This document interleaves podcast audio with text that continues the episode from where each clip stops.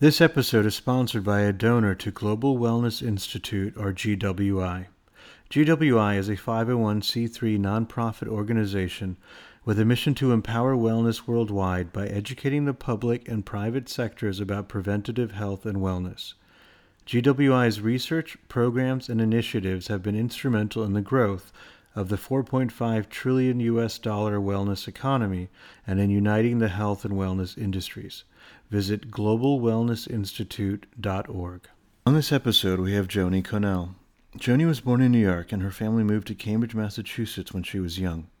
Having walked through Harvard Yard most days on her way to school, Joanie chose to study there for her bachelor's degree. After graduating in engineering sciences, she made her way to Silicon Valley and worked in a number of tech companies. After experiencing group dynamics in corporate settings, she chose to pursue a doctorate at UC Berkeley in psychology. After working as a senior human centered engineer at Cisco for a few years, she now holds some academic posts and consults to tech leaders interested in developing more soft skills to transition into successful management roles. She is also a published author, maintains a blog, and hosts a podcast show called Reinventing Nerds. Joanie, thank you so much for being on our show. Oh, thanks. Yeah, it's great to be here, Asim. You know, I'm I'm so glad to be a guest. It's really wonderful. Um, you've had a very interesting uh, career, and uh, excited to share about it with the uh, the, uh, the audience. Um, can we start? Were you actually born in California? Are you a native? No, no. I, I'm I'm a Boston native, oh. um, oh. but you know it's interesting. I was born in New York, but okay. I spent my life, my childhood in Boston and Cambridge, actually, uh, oh. pretty much. Yeah. And you studied at Harvard. Yes. Were yes, your parents I, affiliated with the university? No, a lot of people would ask that, but uh, no, not at all. In fact, they were a bit surprised when I said I wanted to go there. They were both like, "Really?" You know, and um, you know, of course, the dollar signs were in their eyeballs. You know, you could sort of see that. Uh, but I was, uh, yeah, uh, they have a lot of financial aid, so that worked out. But um, yeah, I went to Cambridge Rindge and Latin High School, and I walked through Harvard Yard pretty much every day on the way to school and it was just beautiful. I, it, it was just such a lovely feeling of walking through seeing the chestnuts on the ground in the fall the flowers in the spring the widener library all these beautiful buildings and all the the scholarship and it was my dream.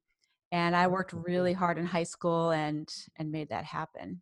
Wow that's great. Well well done uh, realization of a dream like that is it's that's phenomenal.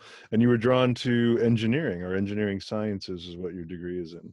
Yeah, yeah, that's true. Because, you know, a lot of people at the time, you know, people like, why aren't you thinking about MIT? It's just down the street. and I was like, well, uh, I want to go to Harvard in Park. Like I said, it was my dream, but I also knew that I, I wanted a real, I wanted a liberal arts education, okay. you know, a full background.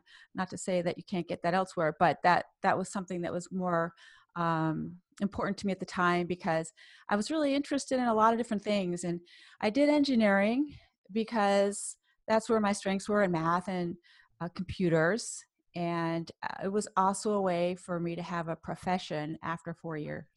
Yeah. And no, at the time, it, it didn't even see like an option to go to graduate school for me. Mm. It was mm. like, okay, what can I do out of college and be a professional and make a good living and take care of myself? And so that's what drove me to engineering. Okay. Um, yeah. Do you have siblings?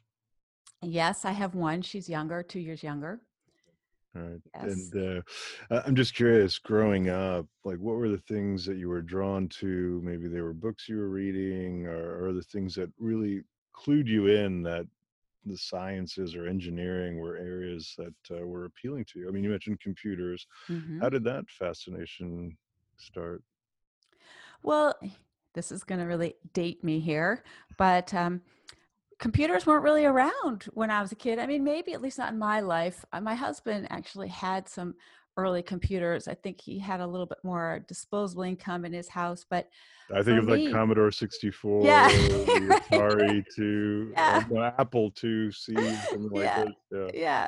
No, he did. He was a little gamer too. But uh, for me, it was, uh, I had my first opportunity to spend time with computers in school. And this was seventh, eighth grade, I think it was. And it's interesting because we didn't have middle school. It was K through eight, K through 12, no, K through eight. And then you go to high school for nine through 12, right? And so um, uh, we had a computer class and it was really funny because it was with a printer. I mean, at the time, there was no monitor it would just print it out on the dot matrix printer. We, you know, when you type something in real slowly. I, I wasn't old enough for punch cards, but it was almost. And we were just, it was so interesting in, in eighth grade. That was my first opportunity. And then in high school, I took every class I could. And, you know, it was actually kind of interesting there too, because one of the role models I had uh, was a woman who was in charge of the computers. Nice. and uh, and she was also my geometry teacher and she was just wonderful and i really took to it there and and wanted to get involved uh, in college and and i guess program and all that yeah. Oh it's fantastic. Well and once you graduated you made your way out to silicon valley Yes, immediately. It was so funny. I mean, the pros and cons. Okay, if going to school, uh, going to college, a mile away from home, made me really itching to go away after that. you sort of chose one of the farthest locations yes. and still remain in the country. I mean, I, I, suppose there was Alaska, but I don't think the tech job opportunities were as right. robust. It's so. true. and I had pretty much moved out there sight unseen. I, I went there once for an mm. interview Okay. Um, and I just remember arriving and the flight was delayed and it was really late at night. And I think also being on East Coast time, it was like two in the morning my time. It was probably mm. like 11 or 12. And I, this is also dating me, I flew into the San Jose airport. Okay. And at the time, this was really small airport back at the early stages of Silicon Valley. And we still had to get out on the tarmac and walk down those steps. And right. the thing that was so, just it was so, uh, it just made me so alive was it was in the middle of the night and it was balmy and I could smell the flowers mm. and it was just beautiful. And I thought, I have to be here. I mean, everything was so new. It was just, I mean, Boston is beautiful and it's, it has its charm in other ways because of its history. But I mean, you know, you're walking on cobblestones, going through potholes, and True, and then you get to Silicon Valley, and it's so nice and pristine, and and I loved it. And I moved out there pretty. I've been there for a day, a couple days for interviews, and then came back home and got a job offer and moved out. Wow, fantastic. And um, well, tell us about some of the experiences you had uh, while working there. And, and I, because I, what I'd love to, for you to build up to is this narrative, which has really informed uh, a lot of what you do in your career, is interacting with um, uh, tech-oriented people mm-hmm. and, and kind of the the soft skills. So I'm I'm hoping that there are some great anecdotes you can share about how things went horribly badly. Oh boy horribly badly. Well, let's see. All right. So I was a design engineer. I was right in the thick of like the the least people oriented group right. of of engineers, the most technical people. And it was sort of ironic because I worked in data communications, like mm-hmm. how to get computers to communicate with each other, right. not people. Right. And then later shifted to to people communications. But back then it was people yeah we just really hardly spent any time talking to each other and i mean think about it in today's world how often people interact. Back then we had our staff meeting or what they call it our team meeting once a month. Wow. Yeah just once that's the only time we all got together. the, the bare minimum that right. had to happen. Uh-huh. Otherwise we weren't really i mean i hardly ever saw the manager and it was clear that he didn't really want to see me either you know? I mean not that i he wasn't a great guy or anything it was just no, you know that I, I, don't have to manage that's good i don't want to be here i don't want to answer any questions i don't want to give any guidance just right. just go make stuff happen. Right but uh, we get in that room and there were 12 of us total and there were a few different projects we were working on but it was it, it was you could just feel the tension in the room that nobody wanted to be there. And we would, every time it was like once a month, we'd go around the room and just report on what we are doing. And it was just like one after the other, blurt it out, get it over with, go to the next person, get over with. Okay, good, we're done. And then it was like school's out, the doors bust open, everyone would be running back to their offices to not have to talk again.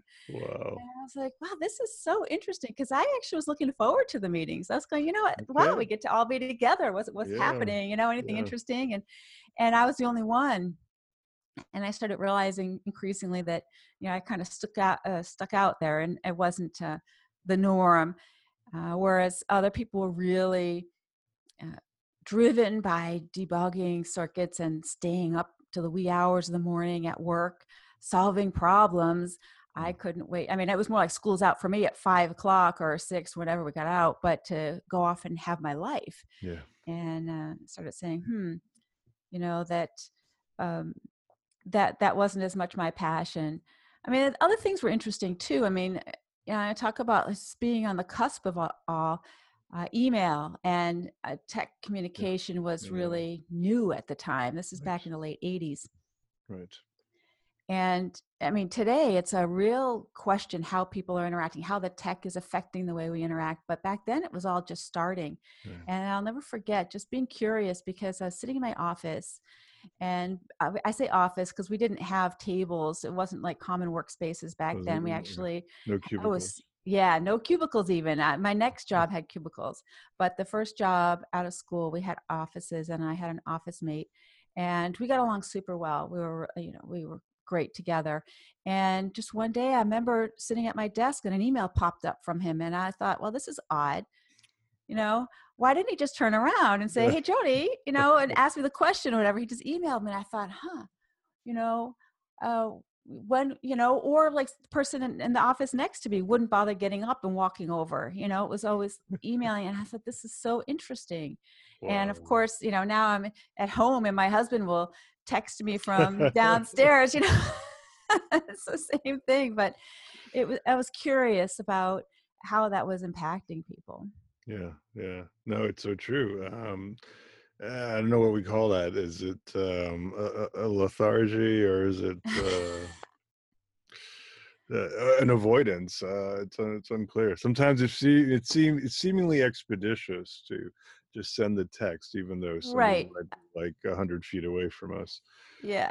Um, or like this is a very narrow interaction I wish to have. I don't want to talk about how your day is going or yeah, any other true. problems you have. mm-hmm. You know, it was that's that's funny you mentioned that, Asim, because it was it was real eye opening for me because later I spent a year in Germany. And in fact, you know, we're talking about what my passions were. At the time when when I was working as an engineer, I spent every minute and dollar, you know, saving up for time off to travel internationally because oh, okay. that was what I loved your to passion. do. Yeah. Yes, uh, just the people interactions, going to different cultures, seeing how people do things differently, and understanding there's not one right way. You know, there are multiple ways. And I spent a year in Germany. Whereabouts were you in Germany? Uh, I was in Saarbrücken, which yeah, is Saarbrücken. on the border of France. Right. Yeah. I was born in Berlin, so oh no I kidding geography yes. pretty well. Oh right, yeah. Uh, I learned German at the time. Not that I could really speak it at this point anymore, because I only spent a year there.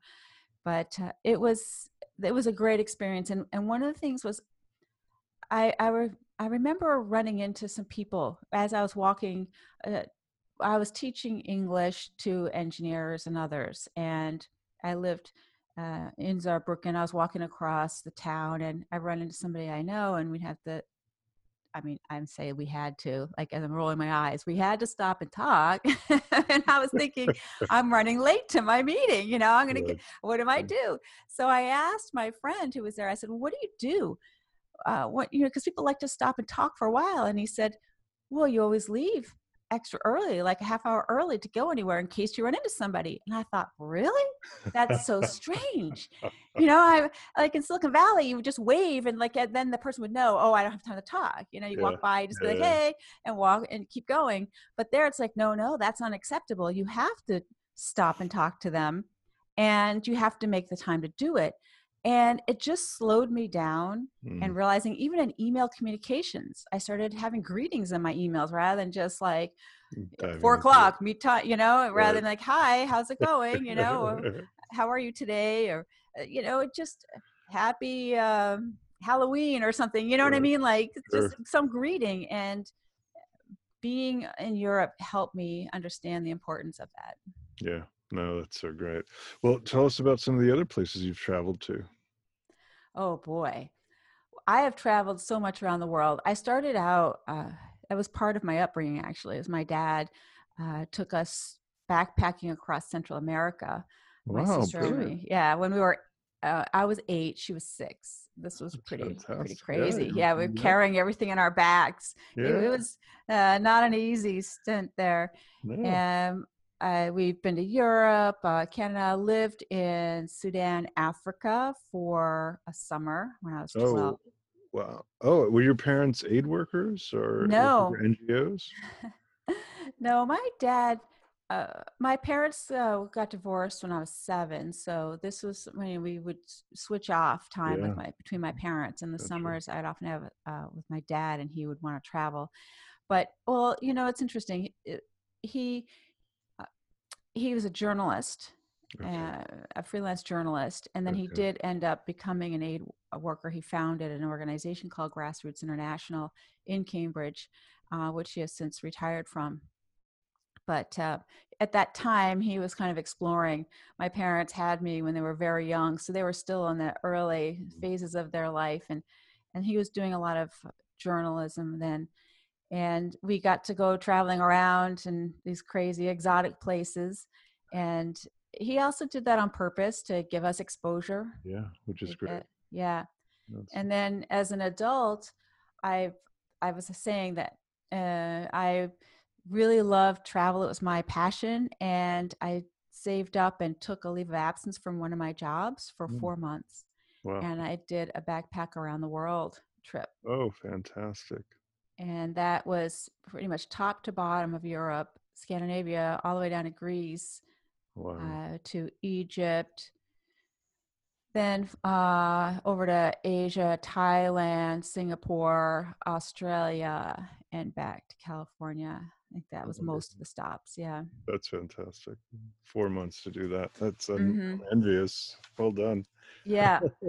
Yeah. You know, I talk to people a lot about flexibility at work. You know, some people want to take time off to raise children, some people take care of parents, some people here in San Diego just want to go surfing, right? But right. True. some others want to go off and do things, you know, Yeah, and travel. yeah. I think that's much more common today. Back yeah. then, it was people thought I was insane, and it it really it it I took a hit with my my job to do that. You know, didn't Yeah, get the raise that everyone else got that Right, year because I had right. missed time. Yeah, no, no, it's a, that makes sense. Well, it- but then that says a lot about your value system and how that was meaningful enough for you to forego that.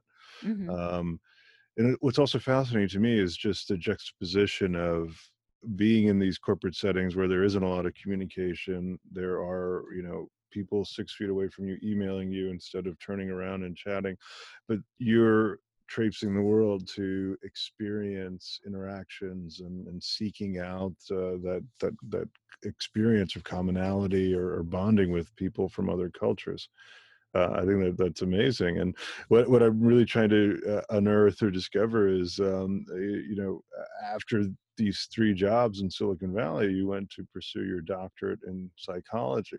And so, share with us about the decision there and and what prompted it.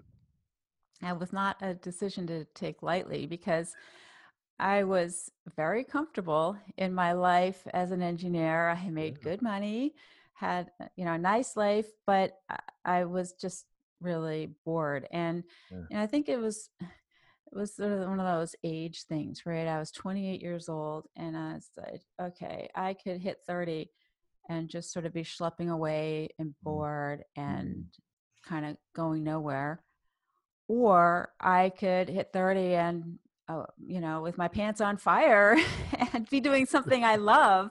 Right. And um, that's when I, I thought, you know, I'd much rather be in that position in, in life, just going and, and, and making things happen. And, and I gave up my job. It took a while because I did some exploration to make sure this was the field for me. Because if you've already spent so much time training for one, you don't want to just lightly jump into another and find out you don't like that either. Yeah.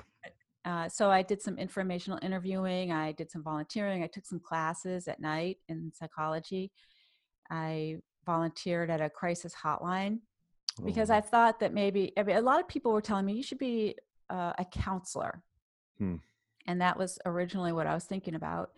And so I did this this uh, six six twelve month uh, stint at a crisis hotline, and there was one night when somebody called in and they said, "I'm going to commit suicide," and then they hung up, and I was just oh, wow. reeling. I was like, Uh, what do I do? I couldn't call back. I didn't know, you know, there was all anonymous and I, I didn't get any sleep that night. I was so upset. And I went back and I talked to somebody at the crisis hotline later and they said, Oh, yeah, that guy, he does that all the time. I was like, well, at least that's good to know. Things I could but, have known before. Right. but that's when I realized I, I can't leave my work at work in this. It take you know some people to be a good therapist or you know somebody who's dealing with really um, difficult issues. Yeah, you, you really need to be able to distance yourself, and that just ate me up. And I said, no, I, I don't want to work with people who are really in, in crisis situations and really dealing with life threatening kind of mental illness. I need to be with what we call, quote, like the normal population. And so I found um, psychology and dealing with social psychology and organizations like dealing with uh, industrial organizational industrial psychology yeah yep and so you know i deal with some of the, the communication and I was actually just talking to somebody this week about how he's a therapist and he helps people with their emotions. I'm going, well, I help people with emotions too, but in a work context, you know, just on how you communicate and read the room, but mm-hmm. it's a much lighter kind of way. Yeah, yeah, yeah. Doesn't, um, but but it, it's critical for the functioning of groups and uh, for them to work together. And when you think about uh, I think it's a bit skewed, but we tend to spend more time uh, working than we do in our personal lives. Mm-hmm. And maybe that's part of the reason why the uh, problems can be a bit more severe or uh, require more in depth uh, uh, um, review or discussion on the personal side than they do on the work side. But it also goes to a lot of, we have a lot less invested in uh, on the work side where we, we, you know we can change our situation if it becomes onerous whereas right not so easy family's your family change your yeah. parents or your siblings or your children if they're the source of uh, mm-hmm. angst or, or discomfort mm-hmm. um, but I, I should add, frame that more as a question since you're the expert on the call not me ah well you know it is it is interesting like you just said it seems that you do spend more time at work typically and part of it is getting things done and being productive for the company but part of it is also just having a good life while you're there working and do you want to be on a team of people it's really dysfunctional and right. you're all competing against each other and stabbing each other in the back or do you want to have a life you know where you're working with people who are getting along and collaborating and really building something great you yeah. know that you can get behind well, so yeah and i'm so glad you said that and one of the questions i wanted to build up to um, and um, uh, you you post doc you've done uh, some consulting you were at cisco for a bit and then I, mm-hmm. just looking at the timeline it looked like um, uh, you had your daughter and um, took some mm-hmm. time for that, which was a really important thing to do. But then you've done work in academia, and then you've also been been consulting. Um, but to come back to my earlier point, as a segue for what you just said, um, a natural question is uh, in terms of, of those who are more successful in a technology setting, are, are it, uh, is it the people who have the technical ability that allows them to be a superb design engineer uh, coming up with the best uh, product or is it the people who have more of the soft skills and and and is it also i mean imagine there's some variability in terms of how organizations value that Oh yeah. Well, it. I guess it depends in part on uh, if you're going to be an engineer or a coder or developer and just stay in that role mm. all the mm. time versus if you're going to go into leadership. Okay. But there is research that shows that having the emotional intelligence eh, can bring you up to the the highest levels of achievement no matter what role you're taking mm. uh, you can do a lot as a designer or developer without a lot of emotional intelligence but if you really want to get to the highest uh, um, you know value for your for your job and your work having that emotional intelligence will help uh, as a leader on the other hand it's critical yeah. So if you're going to go and and you know as a team member, it's also very important. And these days, work is being done so much more in teams, and there's so much more customer empathy. And uh, the empathy piece is is being able to understand where people are coming from and and their different perspectives and feelings come into that too. Yeah. So yeah, it it is very important, and um, just to be able to work with people. Um, but it's funny how in technical organizations these skills are undervalued mm. and so, sadly they're underdeveloped right. and uh, they could people could be doing so much more if they developed them more and that's that's where i try to get in and, and help uh, because that you look at like for example the leadership failure rate mm. in tech companies versus non-tech companies it's 20% higher. Wow. And, you know, we're up to about 40% failure for leadership. So that's like two out of five leaders that you, you know, you promote into leadership positions and right. tech uh, fail. Amazing. Wow. Yeah, that's a lot. And, you know, cost the company a lot of money to have a failure and not to mention the individual. I mean, for everybody involved, it's a lose lose, mm-hmm. right? You, you would much rather have somebody be successful in their job and perhaps even put some money into developing those skills, take them mm-hmm. offline for a little while. Uh, it's so much cheaper than having to deal with a, a failed position and yeah. hiring somebody new, the morale of the whole team, et cetera. The fallout is pretty costly. Yeah, yeah no, that makes com- complete sense. Um, well, it, and but it keeps you uh, uh, uh busy, right? It gives you yeah. Well, if they see the light, yes, it does it does. The, the, the uh, side of it.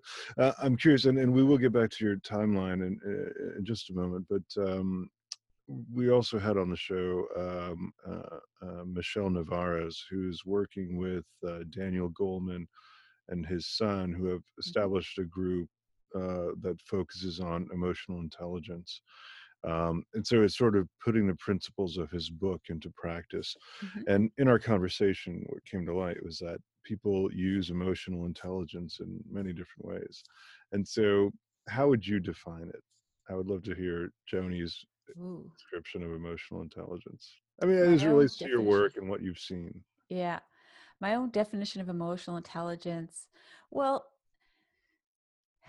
it's the ability to perceive emotions and manage emotions and in yourself or in yes, others in both in both yes and i'm trying to think if goleman's model is very you know a lot of them are very similar I have like the four quadrants right, right? but basically it's being able to understand emotions in yourself know when you're feeling something uh, know when your gut is telling you something know when you're happy or or scared and being able to incorporate that data i say for engineers into your decision making because that is a data point right? But also be able to manage it so that when you're interacting with others if you are uh, angry about something or or concerned that you can then figure out a constructive way mm-hmm. to to bring that up or not get defensive. And uh, and then with others too it's reading the room as i said before being able to see how others are reacting uh, to you to the situation and that's another data point which can really help uh, it can help in decision making it can help in how you approach somebody if somebody is feeling like they're saying yes but their nonverbal cues are saying no you realize okay, maybe they aren't actually bought into this solution. We need to dig deeper rather than just take it at face value and say, oh, they said yes, we're good, and then find out later that they're they're taking steps behind your back to right. to make changes. Um, but bring motivating people, getting people excited about something, uh, being able to get people serious and focused when they need to be. Mm. And those are all really important skills to have. And so you asked for the definition, it incorporates all of that. So, you know, just with a few words, you know, perceiving and managing emotions in yourself and others. That's great. Thank you for going through that. I appreciate that. Um, Joanie, what was the draw to academia? Oh, interesting question. Let's see. I had actually when I went to graduate school, I went to become a communications consultant, is what I understood it to be at the time. I mm-hmm. really called myself a leadership consultant at this point because that's mostly the people that I work with, but it's all largely about communications. Yeah. And when I was in graduate school at Berkeley, it was very academic focused, right? They were training people to be academics. And mm, right. I got a, this is answering the question in the wrong way for a second. I'm going to steer, and I, I just was seeing how how competitive and uh, people and aggressive people were toward each other in the academic world, and there it was just so scary. I said, I never want to be an academic. This looks mm. horrible. I mean, I'd go to a meeting and and somebody would be like shredding. So, well, oh, that's you know the the research you just uh, presented would be good, except for the fact that it's completely wrong. And then they would go on and on. I'd be like, wow, how could somebody speak like that to somebody else? Or anyways, I said, this well, is so just not. If you ever so, get bored of consulting engineers, you could always do, deal with emotional intelligence in academia. Oh, I do. I do. Tra- I've actually oh, taught okay. some courses over at UCSD to the faculty. yeah, that's it's good. Um, and um services um, are in high demand in many yeah yeah certainly and but so i didn't want to do that i thought okay I, have confirmed that, that i really do want to be a consultant but then i was working and this was a family a life decision that really drove the decision to go into academia because uh, we decided at the time it, it was time to start a family and we we're living in San Francisco on Russian Hill. It was mm. one of the best places I've ever lived, but it was right in the height of the dot com and it was just insanely expensive and crowded and what we used to be able to do in an hour where they're taking three hours you know mm. to get across town or across the bridge and it's even gotten worse since yeah, then up there but we we were looking to have a place you know for a family and our little flat on the Russian Hill wasn't going to accommodate that. So we're looking to buy somewhere, and we found that you know just the the pricing was so extraordinary. Uh, we wanted to move somewhere we could afford. And my husband, being a lawyer, said, "We need to stay in California. I don't want to take the bar in another state and have to do all that." Good. And his firm had an office in San Diego. Okay. And they were recruiting him down. So I said, okay, we'll move down to San Diego. And there happened to be a, a program in San Diego that I'd always really been fascinated by. It was called uh, CSPP, California School of Professional Psychology. Okay. And they were really the practitioner, research practitioner model. They were really teaching people how to be therapists if you're going to clinical or consultants. And I thought this could be a really good fit for me. Mm-hmm. And so I applied for the job. You know, I didn't know if I'd get it. I hadn't been in academia. I'd been taking it. Anyways, I got the job and it was a way for me to have a kid and have a lot more flexible schedule and uh, still be able to do what I want to do. I mean, when I was at Cisco, I was working, I mean, li- literally like leaving the house at six in the morning, getting home at about eight o'clock at night, Mm. I was traveling 80% of the time if I wasn't going down to uh, to San Jose, and uh, that just wasn't a lifestyle uh, that I could afford to have. So it was really the family decision, you know, to to go academia for a while, and CSPP was then merged right when I started. It's with Alliant International University now. It's still part of their their program, but um, I was there for a few years and then stayed on adjunct for a while when I just decided to do consulting only. Okay. Got you. Well, and it's uh, not only Alliant, but also you have been involved with National University and Mhm. University of San Diego. Yes, I love to teach.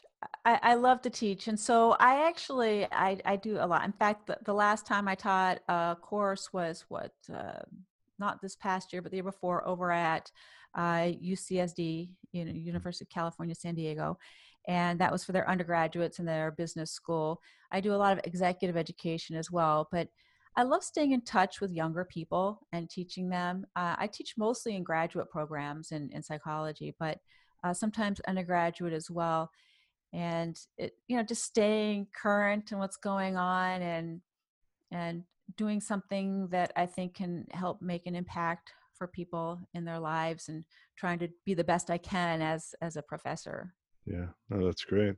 And you also launched a blog in 2013, Lessons from the Workplace. Yeah, I, that was actually uh, because of my book. I wrote the book Flying Without a Helicopter: Mm. How to Prepare Young People for Work and Life, and and having the lessons from the workplace blog is giving lessons from those kind of things, and and that was just seeing actually being a parent at that time and a consultant and seeing how people at work, the leaders at work, were really complaining about younger people coming in. I mean, we've all heard all the stereotypes and this and that and the generations and everything, but there was some of it that was real and, and just people weren't as prepared for work.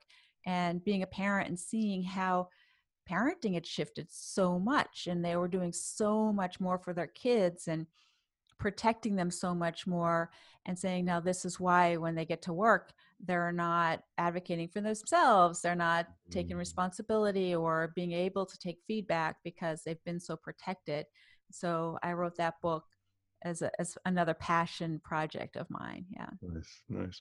Well, and I represented to you that I would read it, and uh, I, I haven't had a Mhm. chance to yet, but uh, it is on the list, and I'm very intrigued uh, to read it um, as a parent myself and uh, to apply some of those rules. Um, and your your daughter is now heading to college. Um, do you have other children? i have one just one yes so She's she's going to UCSB, I think. said. UCSB. I keep calling it UCSD because I teach there so much and work there. And she's like, no, no, it's B, mom, Santa Barbara, not San Diego. I'm like, okay. Yes. Yes. Uh, that's great. hopefully, hopefully she has her independence from the lessons I've taught. But, you know, it's part of the book is saying you have to accept your imperfections as a parent too. Oh yes. Well, Yeah. it's if we we whether we accept them or not, our children know them, yes, exactly. and so you're far better off just admitting your fallibility and Mhm. and and just saying yes, I'm I'm imperfect, and it's still okay. I'll never forget when she was really young. This was around Halloween, and we were having dinner, and it was after dinner. All of a sudden, my, my husband got up and walked into the pantry, and he closed the door behind him. And I thought, this is weird. What's he doing in the pantry? and you know, he stayed in there for a few minutes, and I was like, okay. So then he comes out, and it. I, I discovered that he was in there eating the Halloween candy that we were saving up for Halloween but he didn't want to do it in front of her because oh we can't have the kid eating candy. And i thought wow how hypocritical. Not to say that i wasn't doing it too right but i was like wow. And it made me re-examine like well what are we doing here? You know and uh, trying to pretend that we're something that we're not and being these perfect people and and telling her she has to be something that's impossible to be and so that was kind of a one of those moments in life you're going oh okay yeah That's a great. I'm glad you shared that with me. That's it's funny, um, but it's so true. Um, uh, the art of parenting. Um, so I'm, I'm glad that uh, you put that book out there. Um, I'm tempted to ask, what do you prefer, teaching or consulting? And uh, but I'm not sure you Mhm. you feel comfortable answering that. oh no no i tell you i love the hands-on Mm, Uh, that's actually, I mean, I've done a lot of consulting over the years. I've done, you know, building uh, performance management, talent management uh, systems, and and all sorts of stuff. I've done survey research, and you know, but I love being with people, interacting. And so, in terms of the teaching, there's nothing worse than standing up and delivering a lecture right? I, I want to be engaged. I try to have the students engage with me. I try to set up practical uh, situations for them to to get a real experience you know? Like i bring in little assessments for them to do during class and stuff. So that is you know i try to aim to doing some of the hands-on in the classroom to the the best of my ability. And so the consulting is is the work that i love to do is to work with individuals and, and help them. But i guess teaching and consulting in some ways have a big overlap Mm, True. Yeah. you would say but No, helping empower people to learn themselves rather than just me lecturing to them Right. yeah Right, that makes sense. And and your consulting platform is Flexible Work Solutions. yes So yes that's the website yeah Okay. And um, you know, if if there's a an engineer listening to the episode, um, what advice might you give, or or um, what would you what guidance would you offer if they have a desire to move into a leadership position or feel that call, but maybe they're worried about their their soft skills? What what, Mm. what guidance would you provide? Well, I would say, yeah, to pay attention to that, first of all. And some ways that you can develop your skills would be to get a mentor at work, somebody you admire who does it well, and see if you can either work with them, uh, you know, meet with them, uh, attend meetings with them, but look for role models who do it well and learn the best practices. Uh, also, spend time uh, working on yourself. And uh, I think part of it, the most important part, as I found for people getting into good leadership positions, is the self awareness piece Mm, and understanding yourself. And sometimes you can do that on your own, but often it helps to work with somebody uh, to really be able to explore and uh, sort of pull yourself from the outside, looking down, looking in, and being able to realize where you have some vulnerabilities and be able to share those. The authenticity, I think that's really a, a big piece of, of being a leader. Nice. Oh, that's really great. Um, Joanie, who's uh, an ideal client for you? The ideal client is a leader who's just been promoted or about to be promoted and who's a technical person in high tech uh, or biotech, life sciences, any of the technical fields, and has really been promoted because they're genius, they're an expert at what they do. And now they're going to be valued for something completely different, which is their people management. And usually these folks are struggling. They're used to being in control and feeling confident, and now they're not because they don't know this area, what to do, and uh, it's a bit scary. And they need some help uh, navigating and figuring out how to get there and how to build those skills. So those would be the ideal clients and people who really want to. I mean, you've got a lot of people who get shoved into a leadership position Right. who don't want to be there you know it's it's better uh, my ideal client is somebody who's like okay i'm energized to to learn this new way of being Gotcha. No, that's great. Thanks for for sharing that. Um, want to backtrack a little bit. Uh, I noticed on your profile this Summit Discovery Institute. Is that is that an educational group or more like a think tank?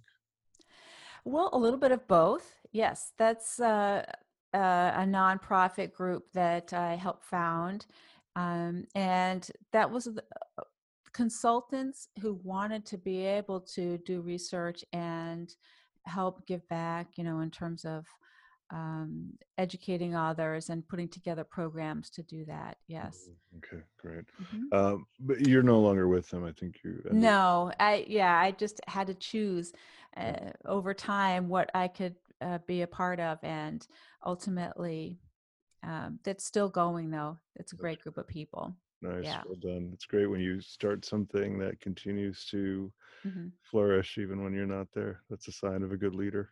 Ah, well. One of the things that that really shifted in my career change was this feeling of doing things like being an engineer because I was supposed to. Mm, not because it was necessarily you know what i uh, what I wanted to do. I mean, I was flipping through the book of majors. Back then, it was actually a book, not uh, uh, online. Online. And you know, I really loved music. I, I really, if if I could have uh, have made uh, a salary, you know, a career out of being a musician, probably would have gone that direction. But I chose something because it was the right thing to do. It was the way to get the money, but also because I felt like it, this was something I was supposed to do. And Mhm. so, you know, for people who are in that mode, going, oh, but this is what I should be doing, uh, think about, you know, there are a lot of creative ways to make a career. And being stuck in something you don't like and and you're just slugging away every day it it's it's not going to be worth it in the end Wow, amazing. Uh, what uh, instrument did you play? the flute Okay, still do still do yeah but not as well as i used to back then Oh, that's great. so that was really your passion. That's what you. hmm Wow. yeah that that actually is what got me through high school you know being a musician as well and Wow. having that outlet the creative outlet you know adolescence is a hard time Oh, having is. something like that to to express yourself i think is really important No, it's critical. Absolutely. Um, well, actually, one more question that now has been triggered. Uh, favorite destination that you'd love to go to that you haven't been to yet? oh that i haven't been to yet you know i've been uh, wanting to go to iceland Ah, yeah. for a long time yes before it became fashionable I was I've been wanting to go there have not yet done that Okay. yes my go-to is paris that's almost like a Oh, second home okay. for us yes Oh, wow. Nice. but uh, uh but iceland would be very interesting Yeah. Uh, and I think I remember from your profile, you are French speaking. yes So that makes it easier. well, that's great. Uh, Joanie, thank you so much. Really, it's been wonderful to have you on the show. Appreciate your insight, your thoughtfulness, and uh, your willingness to to share about these uh, decisions you've made in your life and uh, all that you've accomplished. It's been really great. Well, thank you, Asim. It's been really interesting questions too. You've got me thinking. I'm going to keep pondering after this podcast is over. So thanks for that. Excellent. We could do a little post. Uh, I was almost said post mortem, but that that sounds macabre. I should. uh, we'll call it an epilogue. Okay. that sounds more positive. Achieve is recorded at Subtractive in Hangar 8 at the Santa Monica Airport. Music is produced by Hennedy.